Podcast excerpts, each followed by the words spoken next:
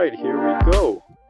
On the line today, we have a very talented, very lovely yearbook creator, art teacher, the amazing artist, Miss Jersich. How are you doing, Miss Jersich? I'm good. Thank you so much for that intro, Mr. Fong. You are equally as talented. Oh, thank you. Thank you. Not as much as you. oh, thank you. Thank you.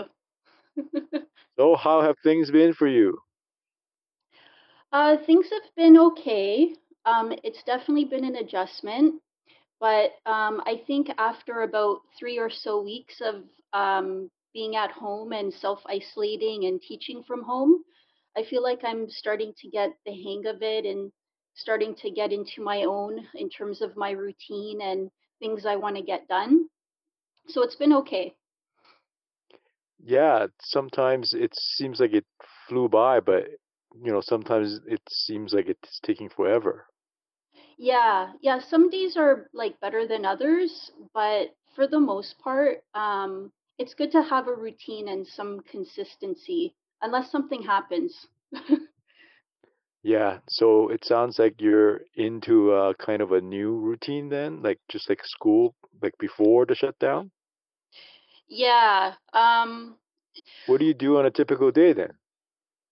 Well, typical day would be um, usually the weekdays are a little bit more productive than the weekend, but I wake up and it's, you know, 7 a.m., maybe a little bit later than I'm used to, which is nice. And uh, I'll just get things ready, have breakfast, uh, do some yoga, and look at my emails. That's a big part of my day is looking at emails, posting on Google Classroom, making an announcement, seeing if anyone has questions. So that's that takes up uh, sort of a spotty segment of my days, and uh, the rest of the time I just um, paint.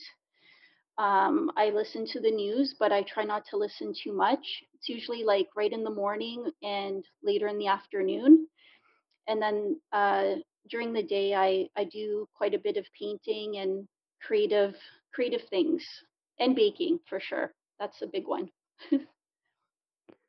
Oh, that's great.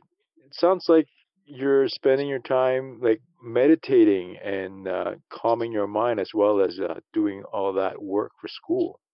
yeah it's um it's definitely a lot more peaceful it's a lot more quiet i think initially it um it really bothered me because i wasn't really out in the world and um i felt like i wasn't really contributing to society i was just kind of staying in and not doing much Um, but now that, you know, I've started the online teaching and have been connecting with my students in a different way, um, I feel like, you know, it's it's something I like I can accept for now.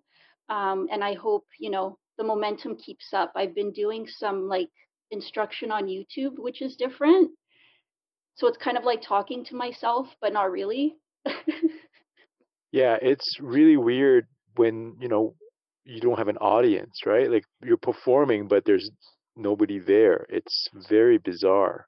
Yeah, but they're but the students like they do uh you know they they go on the the link and I'm hoping they listen.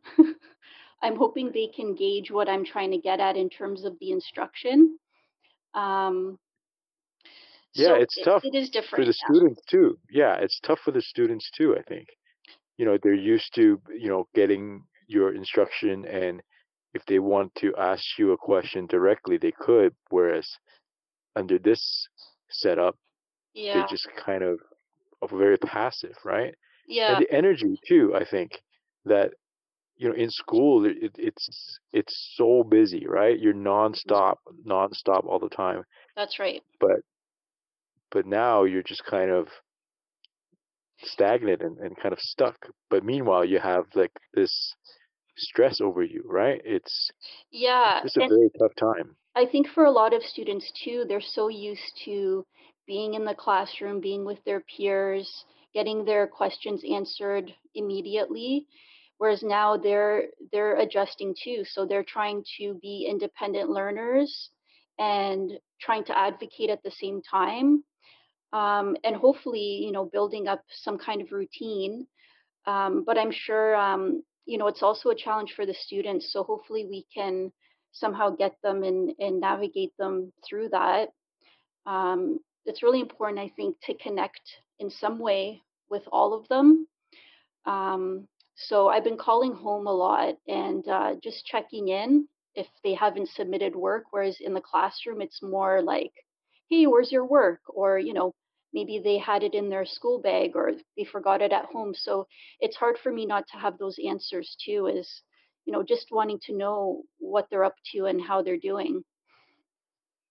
Yeah, sometimes it feels like you are talking into a void. That's what it, it feels like for me. hmm I put it out there and I don't know if the students are working on it. mm It's the, immediate feedback isn't there.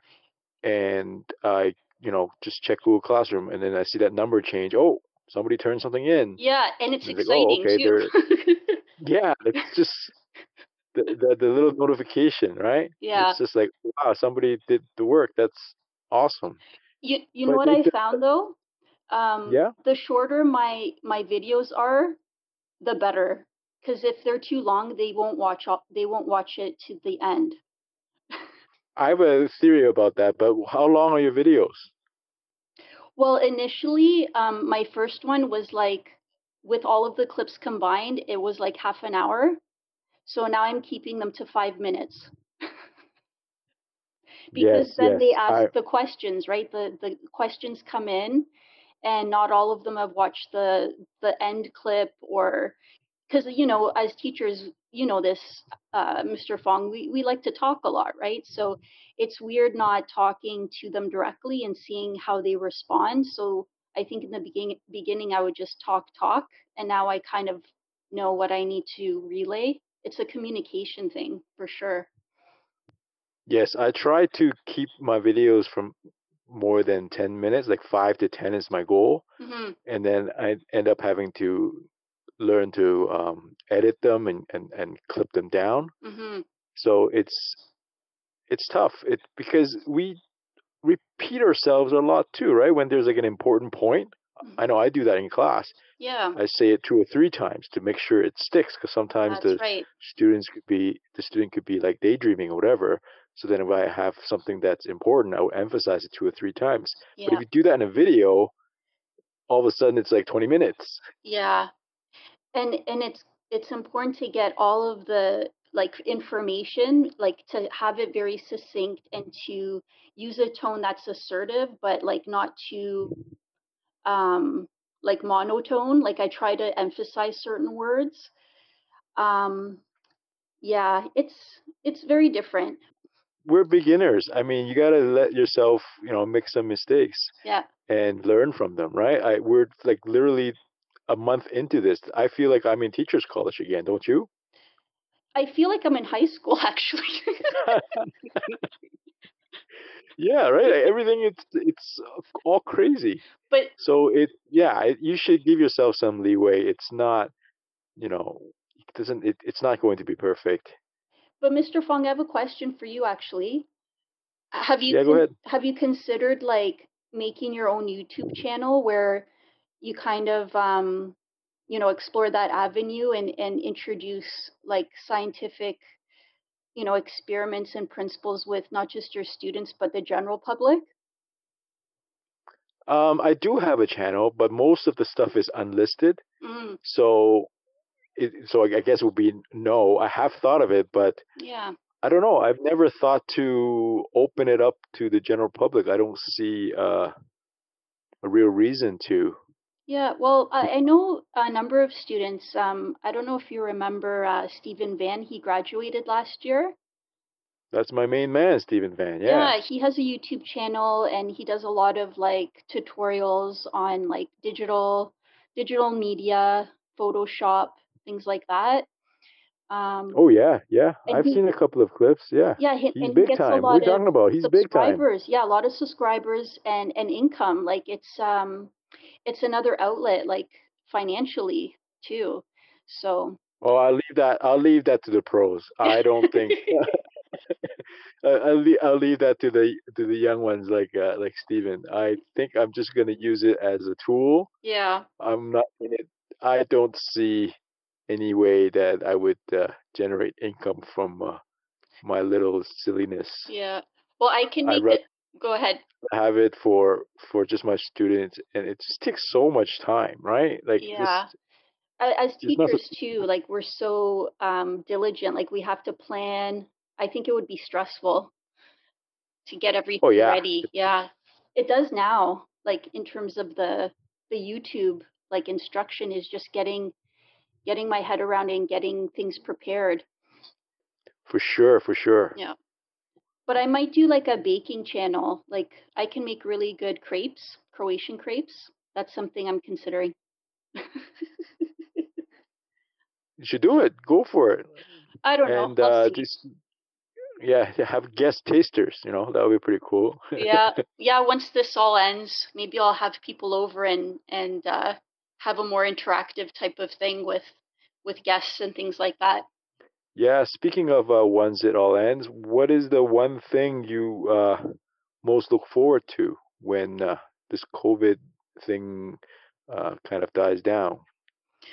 Um, well, the biggest is obviously seeing everyone. Like I feel like um, it's it's nice to be able to connect with people in a different way, like w- through video conferencing and and things like that. But I just want to have that human contact. Like I would love to hug my grandmother because um, it's really hard for her now, and uh, that's that's um, that's a, the biggest thing is just being in close proximity with people and interacting with with people. Yeah, it's a tough time for many of our elderly population as well, right? Yeah, yeah, it's tough. Um, yeah, it's tough for them especially, um, especially like people who live on their own.